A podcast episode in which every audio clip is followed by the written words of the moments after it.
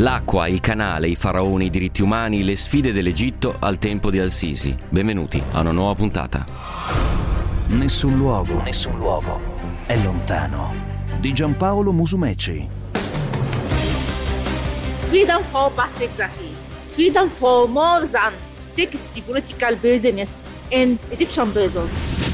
هنا كانت نهاية الرحلة اللي قامت بيها المومياوات الملكية من قلب عاصمة مصر القديمة الأقصر لقلب عاصمتنا العريقة القاهرة هنا في المتحف المصري في ميدان التحرير Egipto libero, Egipto libero, Egipto libero.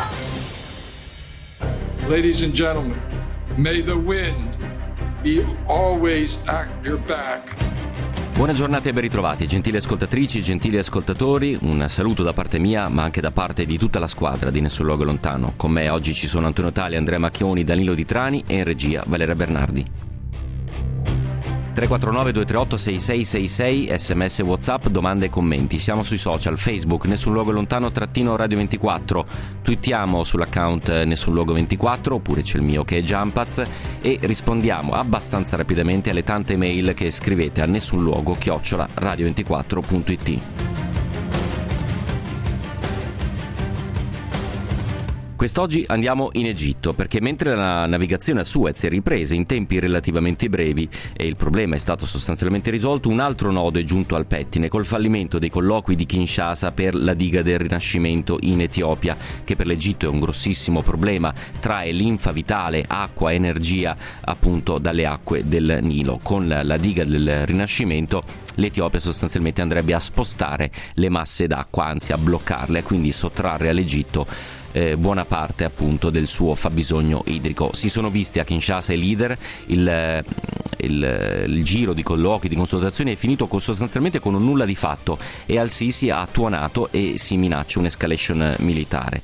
In ballo quindi c'è l'acqua ma anche l'energia e la stabilità dell'intera area. Come si muoverà Al-Sisi? Non soltanto su quello che è il fiume più importante, più lungo eh, dell'intero continente africano, ma anche su altre acque, quelle salate, quelle del Mar Mediterraneo, con la contesa sul Mediterraneo orientale.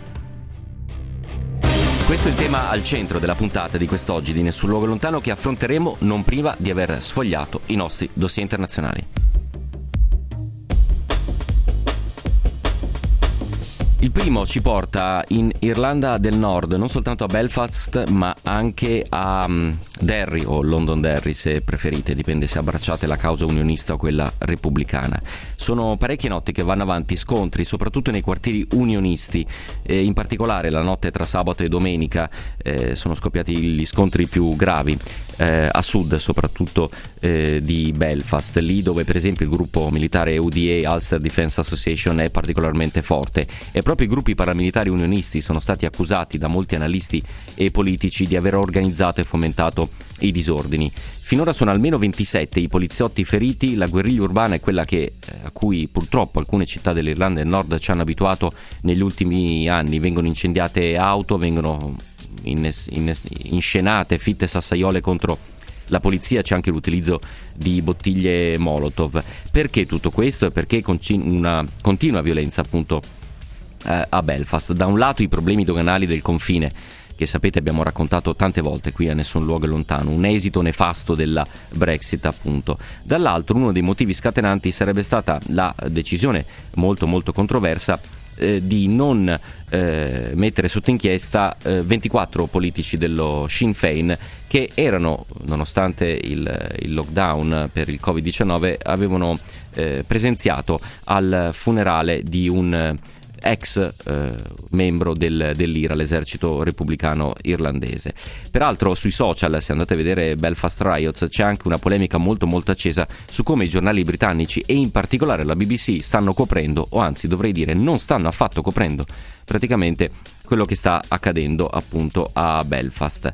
Sono mh, manifestazioni eh, inusuali per il periodo. Di solito questo tipo di scontri avvengono a luglio, in estate, le parate orangiste che suscitano l'ira anche dei, delle frange repubblicane più agguerrite. Qui invece tutti puntano il dito su esclusivamente eh, quartieri unionisti e gruppi paramilitari unionisti che sarebbero appunto eh, in guerra contro questo nuovo confine che tanto eh, fragile e duro pare allo stesso tempo. Abbiamo parlato nelle scorse puntate di Nessun luogo lontano anche dei problemi, delle minacce al porto di Belfast lungo i muri, torneremo sicuramente su questo tema nelle prossime puntate.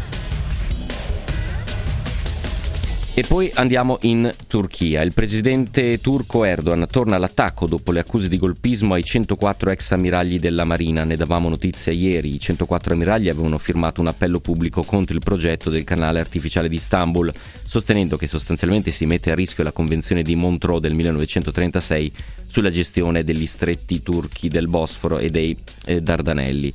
Oggi, in un discorso al gruppo parlamentare del suo HPE, il capo dello Stato ha puntato il dito contro l'opposizione.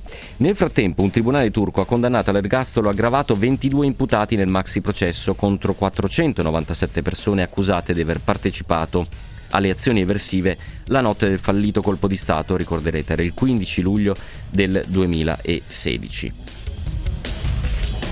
E poi sempre dalla Turchia arriva un giallo in salsa europea. Eh, sapete che Ursula von der Leyen si è recata assieme a Serge Michel eh, a Charles Michel, perdonatemi, appunto a incontrare il presidente tu- turco Erdogan.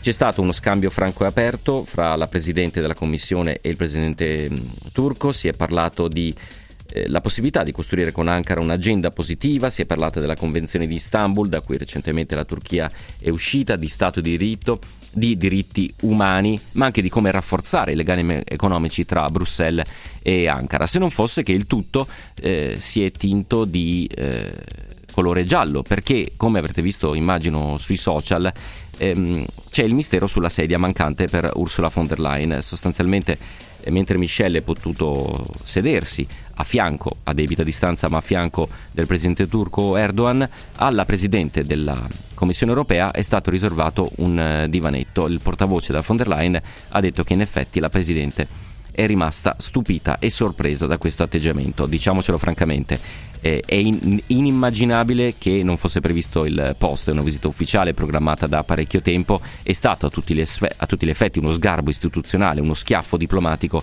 che Erdogan ha voluto mandare alla von der Leyen.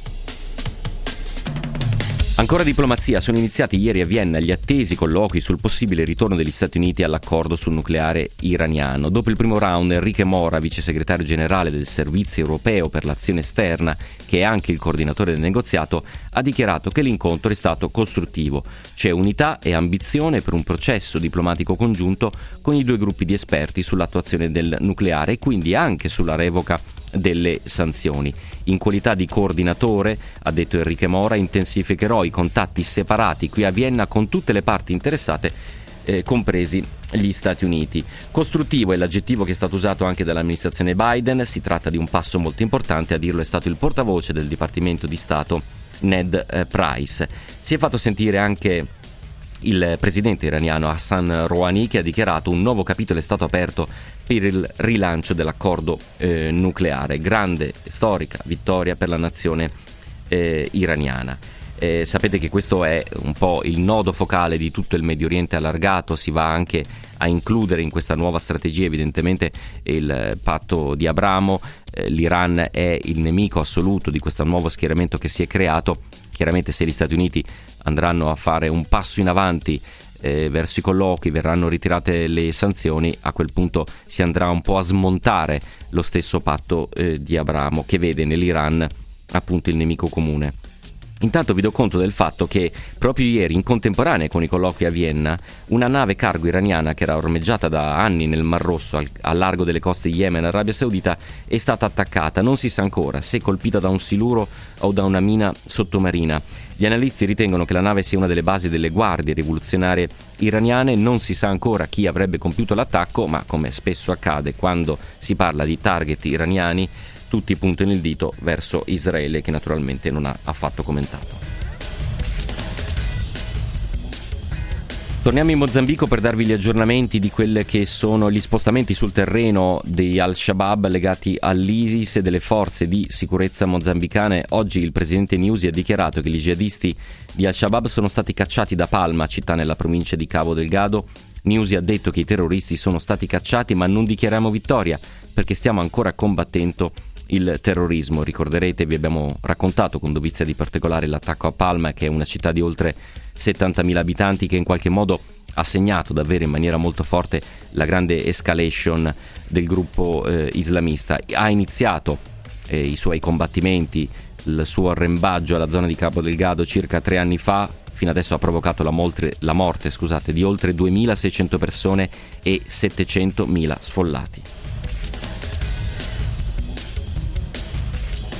E poi in Pakistan perché il ministro degli esteri russo Lavrov è arrivato ieri a Islamabad per una visita ufficiale di due giorni con una delegazione di 13 persone tra cui l'inviato speciale di Mosca per l'Afghanistan Zamir Kabulov.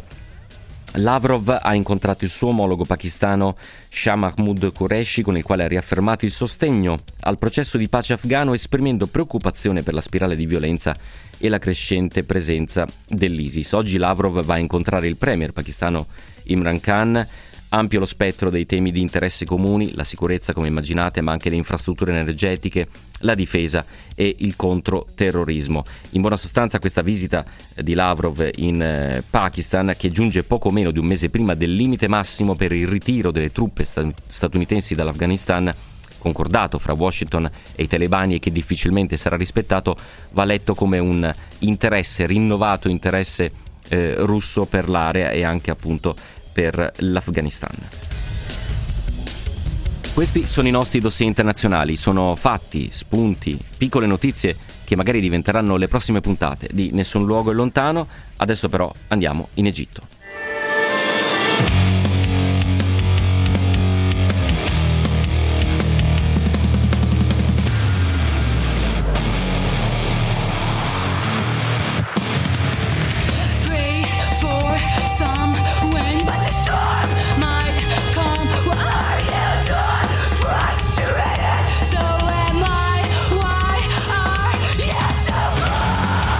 Andiamo in Egitto per parlare di acqua e una potenziale escalation. Lo facciamo con i Mascara, che è il vero coniglio dal cilindro che Danilo Di Trani ha fatto scaturire quest'oggi in redazione. È una band eh, metal, come state ascoltando, voce femminile.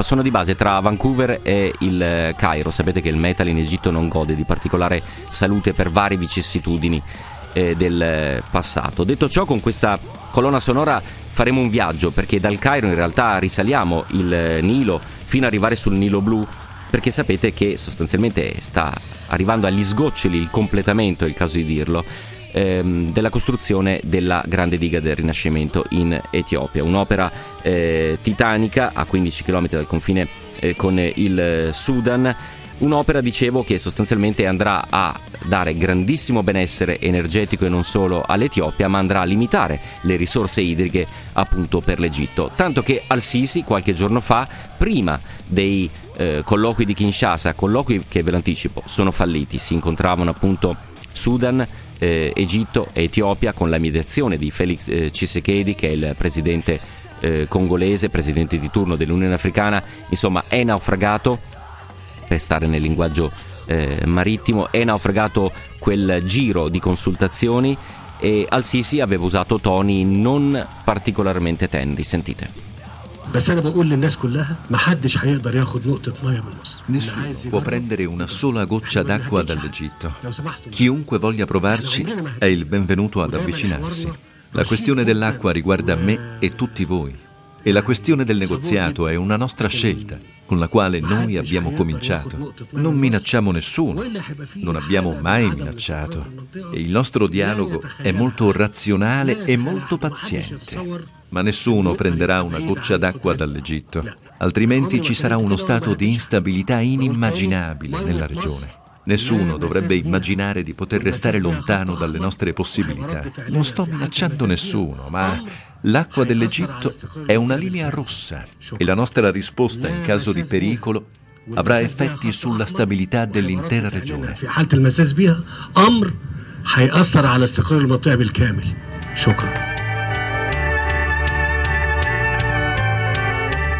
Queste le parole del generale Al-Sisi che non promettono nulla di buono, benché abbia detto non sto minacciando nessuno, ma l'acqua del Nilo è una linea rossa che non va oltrepassata, eppure ricomincerà il riempimento, il secondo riempimento della grande diga del Rinascimento. Un po' di messaggi al 349 238 6666 prima di addentrarci meglio tra le pieghe di una questione che sembra, lo ripeto, esclusivamente eh, infrastrutturale, di acqua, ma in realtà porta con sé eh, parecchi e parecchi dossier e parecchi problemi potenziali, soprattutto per eh, l'Egitto. Qualcuno al 349 238 6666 torna indietro alla mossa di Erdogan, lo definisce un provocatore in tutto e per tutto, così è stato, gentile ascoltatore, è stato uno schiaffo diplomatico eh, a tutti gli effetti. Qualcuno ricorda, come Daniele, ricord- ci prega di ricordare i nuovi 45 giorni inflitti a Patrick Zaki. Torneremo sul tema dei diritti umani. In questa puntata di Nessun Luogo Lontano cercheremo di raccontarvi tutte le sfide che Al-Sisi sta cercando di fronteggiare con non pochi problemi. Il nodo fondamentale in questo momento è il Nilo. Il Nilo, quella eh, diga sostanzialmente perché il Nilo fornisce il 90%, pensate, delle intere riserve di acqua egiziane all'Egitto, appunto, che vengono utilizzate soprattutto per il fabbisogno eh, agricolo. 349 238 6666. Qualcun altro, eh, poi mi taccio, togliamo come dire, eh, chiudiamo la parentesi sul Sofagate, quindi il problema della sedia è che è donna, però non si dice, non è affatto quello il problema.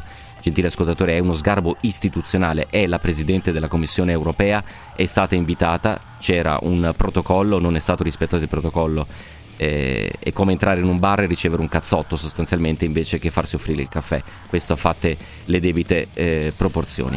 349 238 6666 per voi.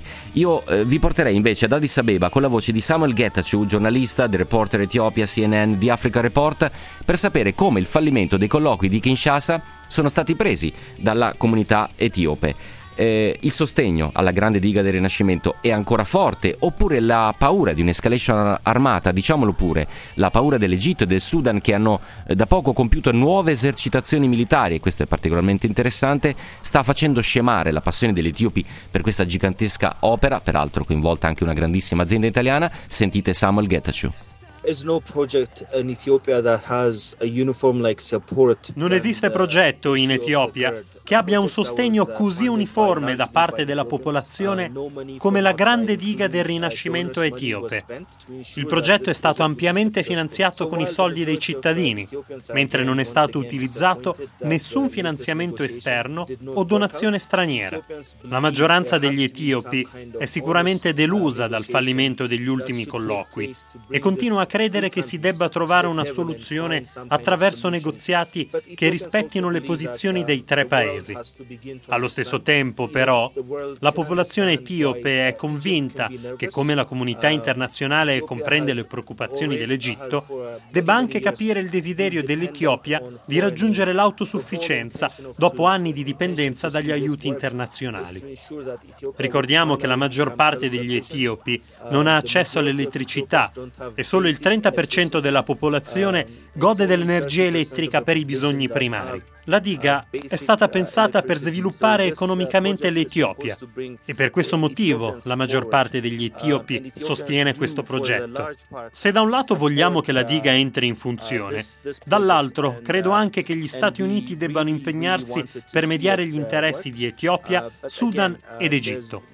Molti membri dello staff di Biden sono consapevoli dell'importanza di questo progetto per l'Etiopia e comprendono anche quanto sia importante per gli etiopi etiopi poter finalmente sfruttare la propria parte di Nilo. La popolazione etiope vuole raggiungere l'autosufficienza per far fronte ai propri bisogni primari. Uh, so the Ethiopian population can finally have the most basic things that they need to make themselves sufficient.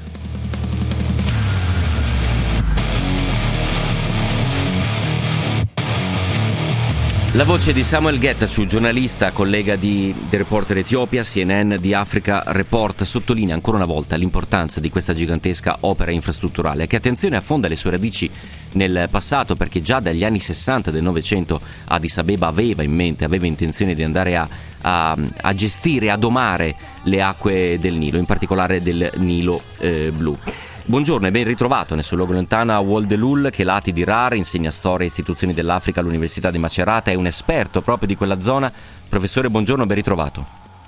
Buongiorno a voi, ben trovati, grazie. Allora, abbiamo fatto sentire la dichiarazione piuttosto accesa del generale Al-Sisi che ha detto che chiunque prenderà una sola goccia dell'acqua egiziana sarà responsabile di una inimmaginabile instabilità nella regione. Ricordavamo anche che la settimana scorsa l'aviazione del Cairo e quella sudanese hanno condotto esercitazioni congiunte nel Sudan settentrionale. Il nome dell'esercitazione Nile Eagles Chu, le aquile del Nilo. Quanto è alto il rischio di un'escalation militare nella regione, professore? Ma guardi, eh, al momento secondo me più, eh, sembrerebbero almeno più minacce, nel senso che eh, eh diciamo, la maggiore aggressività dell'Egitto soprattutto riflette, è un po' un riflesso della debolezza regionale delle, dell'Etiopia in questo momento. L'Etiopia ha perso diciamo, quel ruolo di, di di, di, attore egemone nella regione diciamo, che ha avuto fino almeno al 2016 diciamo, fino alla morte dell'ex primo ministro Meles Zenawi, diciamo. Allora sì. un progressivo declino e questo secondo me si riflette nel fatto che gli attori locali adesso sì, ma cioè gli attori regionali, il Sudan incluso, si manifestano sempre più aggressivi. Ecco. Sì. State ascoltando la voce e l'analisi del professor Woldelul Kelati di RAR, Storia e Istituzioni dell'Africa, Università di Macerata. Tra pochissimo torno ai vostri messaggi al 349 238 6666. C'è un aspetto che è puramente diplomatico. A Kinshasa quella due giorni si è concluso con un nulla di fatto. Potremmo anche mettere dei punti di domanda sulle capacità di mediazione di Felix eh, Tshisekedi, presidente congolese che è presidente di turno dell'Unione Africana, tanto che secondo il Ministero degli Esteri egiziano quei colloqui sono falliti dopo che l'Etiopia ha detto no a una proposta sudanese di includere come mediatori anche Unione Europea, Nazioni Unite e Stati Uniti. Ehm, è, è, questo il, il punto, la tensione è così alta e i nodi sono così difficilmente risolvibili che ci vuole un super mediatore. Professore. Ma, eh, mm. Non saprei, guardi, io penso che eh, ci sia eh, una forte, de- da un lato una forte de- debolezza eh, diplomatica etiopica in questo momento. Mm. L'Etiopia non è in grado di proiettare diciamo, sul ruolo regionale e questo si riflette anche in questi contesti. Eh, un altro elemento che eh, secondo me va tenuto in considerazione è mh, mm, questo rapporto complesso e anche un po' ambiguo che l'Etiopia ha con, lo, con il grande organismo regionale per l'Unione Africana e prima l'Organizzazione per l'Unità Africana. Sì. Cioè, il fatto di essere la sede storica no, che, dove è nata questa organizzazione e che tuttora ospita questa organizzazione ha determinato sempre un rapporto un po' ambiguo, per cui eh, mm. l'Unione, l'Unione per l'Unità Africana prima e l'Unione Africana dopo non si sono mai schierate apertamente contro l'Etiopia in nessuna contesto sì. che vedeva l'Etiopia coinvolto, che fosse la crisi somala o la crisi con l'Eritrea, eccetera, e anche nell'attuale crisi eh, che vede la guerra diciamo, all'interno dell'Etiopia, più il coinvolgimento no, di Eritrea ed altri, l'Unione Africana ha sempre avuto un ruolo abbastanza uh, defilato, inizialmente addirittura di aperto sostegno all'Etiopia, sì. adesso sì. insomma un po' più assente. Quindi io penso che in questo contesto sia improbabile che l'Unione Africana riesca a svolgere un ruolo uh, di mediazione, vedo più probabile un ruolo forte delle Nazioni Unite e degli Stati Uniti che in questo momento stanno ponendo pressioni molto forti sul governo di Addis Abeba. E peraltro questo ritorno degli Stati Uniti sulla scena internazionale diplomatica era preannunciato con la nuova amministrazione eh, Biden. Con la voce del professor Chelati di RAR tra pochissimo affronteremo altri due piccoli nodi, alla faccia dei piccoli sto usando eufemismi evidentemente. Prima però professore andiamo a sentire come sta andando eh, la borsa e poi torniamo a parlare di questa gigantesca diga.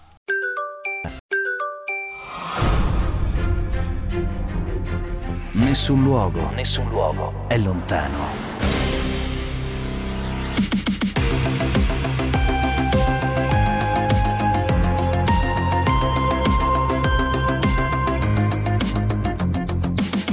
Ancora una volta buona giornata e ben ritrovati ascoltatrici e ascoltatori. Il, grande, il più grande grattacapo per il generale Al-Sisi al momento è probabilmente la diga, qualcosa che sta molto molto più a nord del Cairo, niente a che vedere col blocco del canale di Suez niente a che vedere con le proteste per il mancato rispetto dei diritti umani, è qualcosa in realtà il cui boccino ce l'ha Addis Abeba, l'Etiopia, la costruzione, o meglio l'implementazione della grande diga del Rinascimento che andrà sicuramente ad avere un impatto fortissimo sull'economia e sul benessere eh, degli etiopi, ma sicuramente a cascata, evidentemente, andrà a togliere risorse all'Egitto e questo spiega i toni particolarmente accesi di eh, Al-Sisi. Col professor Woldelul Kelati Dirar, eh, docente di storia e istituzioni dell'Africa all'Università di Macerata, proviamo a toccare l'ultimo punto, che non è strettamente eh, o solo strettamente economico e energetico, professore.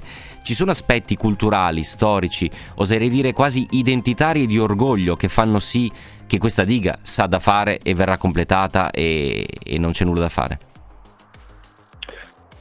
Beh, sicuramente, guardi, eh, la, questa, la, questione del, del Nilo è, è, in realtà è millenaria, cioè già no, a Erodoto viene attribuito questo detto che l'Egitto è un dono del Nilo sì.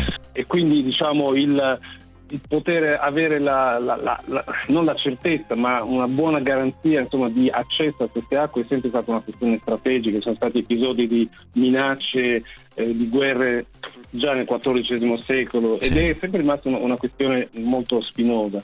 Eh, diciamo, il governo etiopico, il precedente leadership diciamo, con Meles Zenawi aveva molto enfatizzato l'aspetto economico identitario anche di questa diga, questa diga come esempio no, della riscossa, della rinascita dell'Etiopia come eh, motore della, della, della crescita regionale, quindi come proprio come dire, biglietto da visita della modernizzazione. Quindi si gioca molto anche appunto non solo come diceva lei di politica economico ma anche di di identità nazionale, tant'è che sono, vennero fatte delle sottoscrizioni eh, popolari per dei bond sì. eh, per finanziare questa, eh sì. questa, diga, quindi è qualcosa di, che come, giustamente va anche, come dice lei, oltre la dimensione squisitamente diciamo, energetica, economica, eccetera.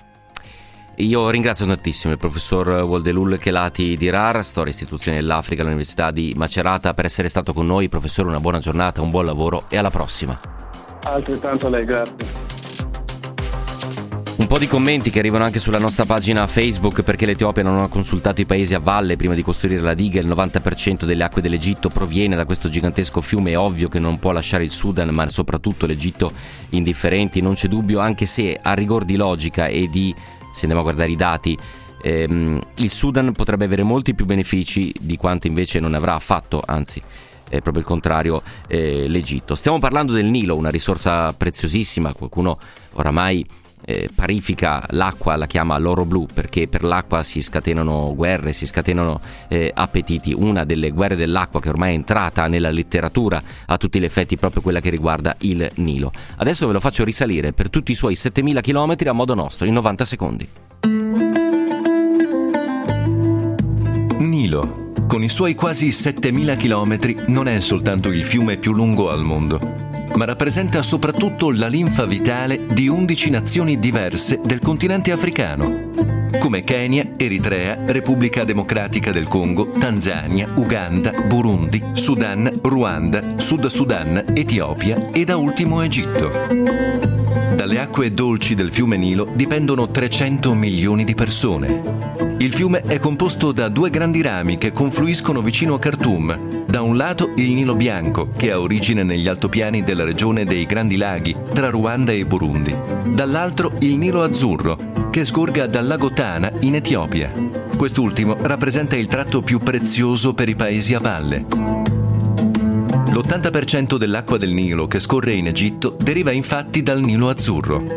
Il 97% delle risorse idriche egiziane sono rappresentate dal lungo fiume ed è quindi evidente che con una popolazione di 80 milioni di abitanti in continua crescita e in quanto nazione più a valle del Nilo, l'Egitto sia estremamente sensibile a ciò che accade a monte dei suoi confini.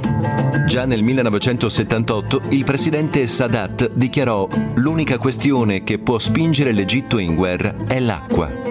Nel 1985 l'allora ministro degli esteri del Cairo, Boutros Boutros Ghali, disse «La prossima guerra in Medio Oriente sarà combattuta per l'acqua, non per la politica».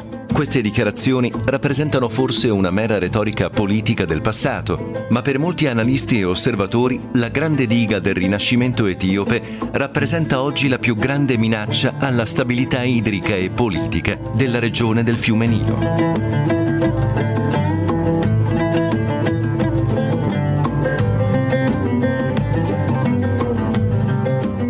In questi 90 secondi abbiamo ribadito e sottolineato ancora una volta, casomai ce ne fosse stato bisogno, l'importanza del fiume Nilo. Adesso però andiamo a nord, andiamo al Cairo, andiamo nella capitale dove eh, nonostante Al-Sisi sia afflitto da una serie di eh, problemi, anche di scelte che dovrà eh, compiere, eh, qualche giorno fa ha organizzato una parata gigantesca, sfoggio di storia e magnificenza. C'erano carri armati e pensate mummie. Suona un po' strano, ma è la grandeur egiziana, bellezza.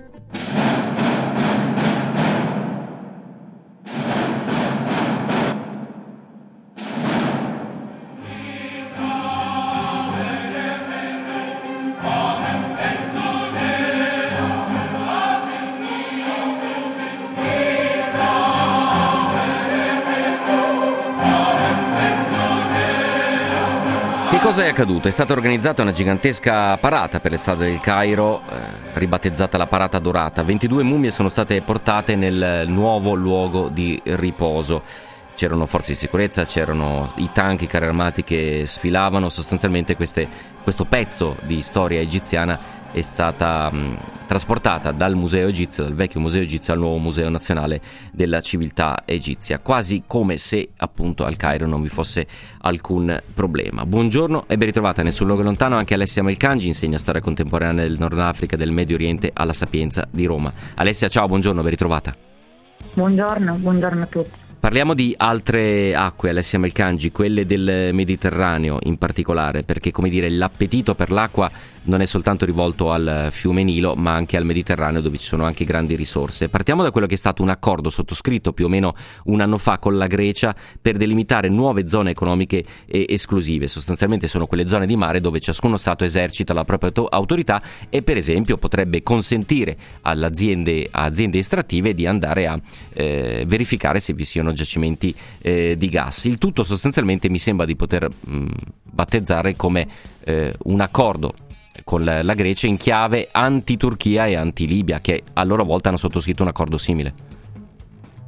Eh, in realtà le, mm, quello che c'è in ballo è una competizione economica e geopolitica per il controllo, come appunto hai detto tu, delle acque del Mediterraneo orientale, che sono acque ricchissime di risorse offshore di gas naturale. Mm. Parliamo di una competizione che coinvolge attori regionali del calibro di Turchia, Israele, Francia, Grecia, appunto, Emirati Arabi, ma giusto per dire alcuni di questi paesi. Sì. In questo quadro l'Egitto è impegnato a riconquistare il ruolo di pivot medio orientale, affermandosi come hub regionale per il commercio di gas naturale grazie ai ricchissimi giacimenti di Zor e Nur, sì. e stringendo negli ultimi tempi diversi accordi bilaterali con paesi quali Israele e la Grecia appunto.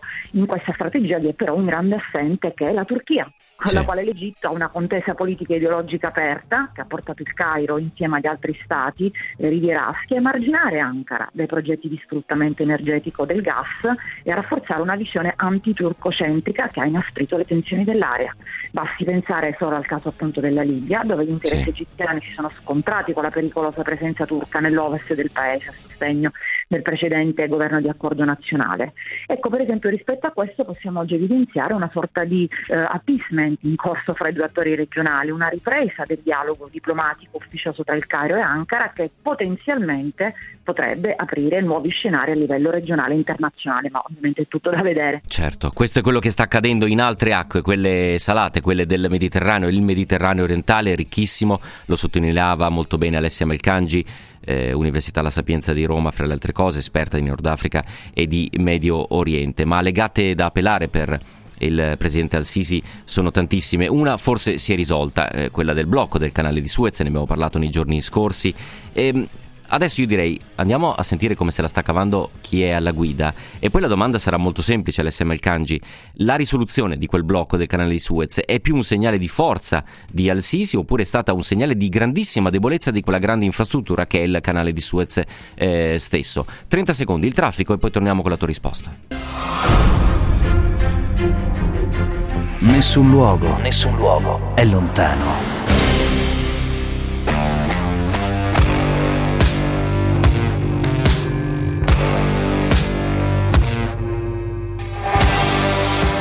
Ancora una volta buona giornata, ancora una volta ben ritrovati ascoltatrici e ascoltatori in questa puntata di Nessun luogo lontano tutte le sfide di Al-Sisi partendo dalla diga che ormai l'Etiopia sta ultimando fino al Mediterraneo orientale, poi c'è stato quel blocco nel canale di Suez che ha costato alla comunità internazionale miliardi e miliardi, oltre 300 navi bloccate e rallentate per giorni, poi però la risoluzione. È stato bravo Al-Sisi o si è dimostrato ancora una volta che quel choke point è particolarmente vulnerabile e fragile, basta un minimo errore umano e si blocca tutto? Alessia Melcangi. In realtà l'Egitto, come abbiamo detto più volte, è impegnato in grandi progetti infrastrutturali che rispondono pienamente alle ambizioni del presidente al-Sisi sì. e Suez è uno di questi. Nel 2015 il canale è stato raddoppiato con la promessa che avrebbe permesso il passaggio del doppio delle navi al giorno rispetto al passato, la creazione di nuove zone commerciali e soprattutto un balzo nei ricavi interni del paese. Sì. Il tutto sempre rispondendo alle ambizioni del presidente.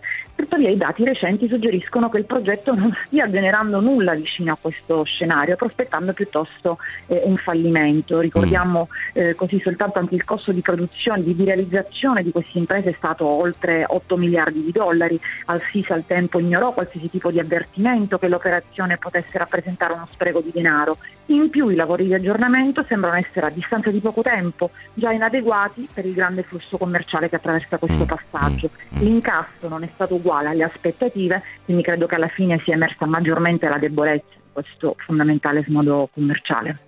Eh, dicevamo all'inizio di questa puntata, la voce che state ascoltando è quella dell'SM Kanji che ci sta accompagnando a passare in rassegna sostanzialmente quelle che sono tutte le sfide ma anche le nevralgie del regime egiziano di Al-Sisi. Ce n'è uno che è molto poco raccontato, ha a che fare col terrorismo e ha a che fare col eh, Sinai, un buco nero a tutti gli effetti perché da anni eh, praticamente l'accesso ai giornalisti è vietato, non si riescono a raccontare anche i vari traffici illeciti che vengono fatti da quello di migranti a quello della droga fino a quello di armi, lo Stato islamico che ha preso eh, possesso di intere aree e sostanzialmente dal 2013 eh, le forze armate egiziane eh, intrattengono un braccio di ferro molto molto aspro anche con perdite molto forti per le, eh, l'esercito eh, egiziano. Peraltro nel 2020, qua cito testualmente il Global Terrorism Index, l'Egitto era ancora al quattordicesimo posto.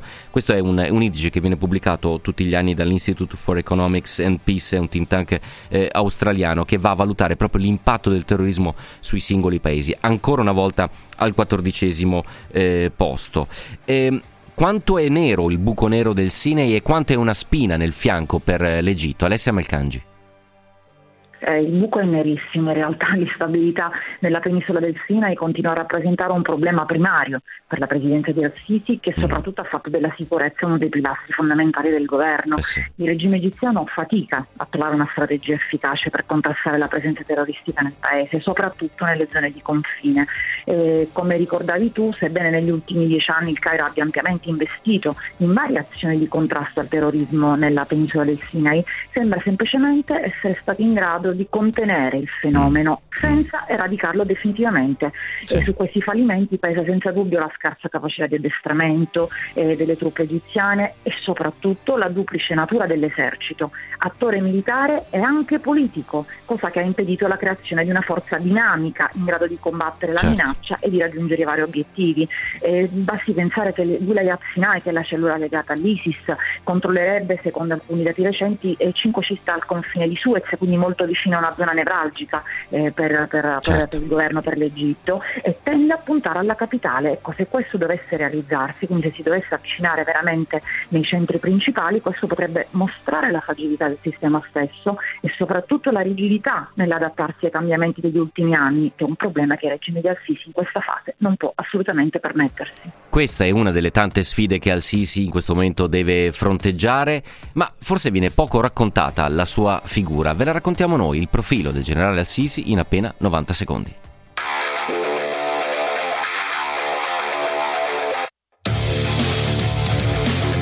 Militare che non ha mai combattuto un giorno in vita sua. Ex fiancheggiatore dei fratelli musulmani, diventato il loro peggiore nemico sedicente alleato dell'Occidente, prontissimo a insabbiare omicidi di occidentali. Di sicuro, il presidente egiziano Abdel Fattah al-Sisi non è un uomo che teme le contraddizioni. Nato nel 1954 nella città vecchia del Cairo, Al-Sisi si laurea all'Accademia Militare Egiziana nel 1977. Trascorre un periodo in Arabia Saudita come attaché militare e perfeziona la sua formazione nel Regno Unito e negli Stati Uniti. Scala i ranghi dell'esercito fino a diventare direttore dell'intelligence militare e nel 2011, alla caduta del presidente Hosni Mubarak, diventa il membro più giovane del Consiglio Supremo delle Forze Armate. Mohamed Morsi, il leader dei fratelli musulmani eletto presidente nel 2012, lo nomina ministro della difesa, rassicurato dall'appoggio che Al-Sisi ha fornito alla fratellanza. Il 3 luglio del 2013, sull'onda di vaste proteste, Al-Sisi annuncia in diretta TV la rimozione del presidente. La Costituzione è sospesa. Viene instaurato un governo militare. Il 14 agosto nelle piazze del Cairo vengono uccisi almeno 900 manifestanti che protestavano contro il golpe. Da quando viene eletto presidente con il 97% dei voti nel maggio 2014, Al-Sisi governa l'Egitto a colpi di modernizzazioni forzate, come l'allargamento del canale di Suez e processi di massa. Dopo la tortura e l'omicidio del ricercatore italiano Giulio Regeni nel febbraio 2016, il suo governo fornisce spiegazioni contraddittorie nel 2019 la Procura di Roma è costretta a prendere atto del totale disaccordo con i magistrati egiziani. La vita privata di Al-Sisi rimane molto riservata. Sposato con una prima cugina, ha tre figli e una figlia. Il figlio maggiore, Mahmoud, è stato nominato numero due del direttorato generale dell'intelligence e secondo molti osservatori sarebbe l'erede designato del padre. Questa la vita nel passato, forse anche Antonio Talia scrivendo questa biografia ha sfregato un po' la sfera di cristallo alludendo al fatto che il figlio potrebbe in qualche modo prendere un domani le redini del eh, padre. Tra i nemici di Al-Sisi ce ne sono tanti, eh, l'elenco è lunghissimo, avvocati, giornalisti, attivisti, i fratelli musulmani, insomma un elenco molto lungo e variegato. Ce n'è uno forse però che Al-Sisi non teme abbastanza o che crede di poter gestire e si chiama isolamento internazionale quanto può essere schiavo, è la domanda che rivolgo a Alessia Melcangi, ehm, l'Egitto, un paese comunque che è del Nord Africa, che guarda al Medio Oriente, che si affaccia sul Mediterraneo, quanto può essere schiavo di amicizie che ormai a questo punto sono solo più in giù verso l'Africa o addirittura verso i paesi del Golfo. Non è un po' eh, distaccato in qualche modo dalla realtà geopolitica questa postura egiziana? Alessia Melcangi. In realtà è proprio vero, l'Egitto eh, deve necessariamente guardare per esempio alle monarchie del Golfo, che sono state per molto tempo i principali finanziatori, eh, in particolare l'Arabia Saudita, fin dalla salita al potere di Al-Sisi nel 2014, è essenziale aiuto per risollevare le sorti di una catastrofica condizione economica.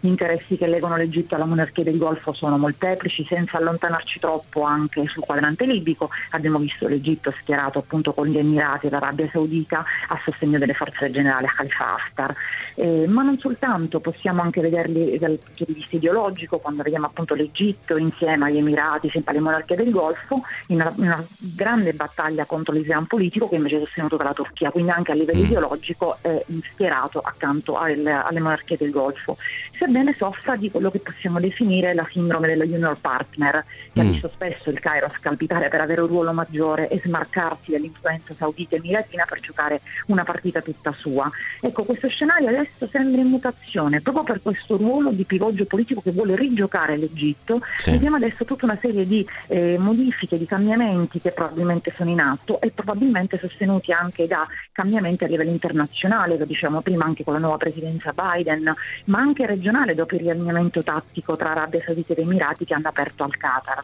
Per l'Egitto vuol dire dimostrare più moderazione a mm. livello internazionale rispetto alla posizione assunta da Biden che conta sui diritti umani ed è questo un bonus importante che sì si deve considerare per evitare possibili contrasti a livello regionale come con la Turchia come abbiamo detto prima, ma anche a livello interno adesso poco probabile, ma probabilmente con la dissidenza relativamente appunto alla fratellanza. Sì. Poi bisogna vedere se questi mutamenti siano mosse tattiche o se vi sia in realtà certo. in atto un vero e proprio processo di cambiamento. Certo, io peraltro fai vari messaggi degli ascoltatori, ce n'è uno interessante eh, nel mondo di oggi il detto molti nemici, molto onore non è sostenibile, si viene stritolati, ha perfettamente ragione l'ascoltatore, ma Alessia Melcangi lo sottolineava, uno sbilanciamento verso il sud, verso i paesi del Golfo non è sostenibile per un Egitto che invece si affaccia sul Mediterraneo, stringe un accordo preliminare con, con la Grecia. Staremo a vedere se questa postura un pochino più rivolta verso l'Europa, un po' più mediterranea, porterà giovamento, anche un paio di dossier caldi che abbiamo ancora in carico con l'Egitto. Penso naturalmente al caso Giulio Regeni e penso ancora una volta al caso di Patrick Zacchi. Ma naturalmente saremo qua per raccontarvelo nelle prossime puntate di Nessun Luogo Lontano. Io intanto ringrazio tantissimo Alessia Melcangi, eh, insegna storia contemporanea del Nord Africa del Medio Oriente, Università La Sapienza. Alessia, buona giornata, buon lavoro e alla prossima. Grazie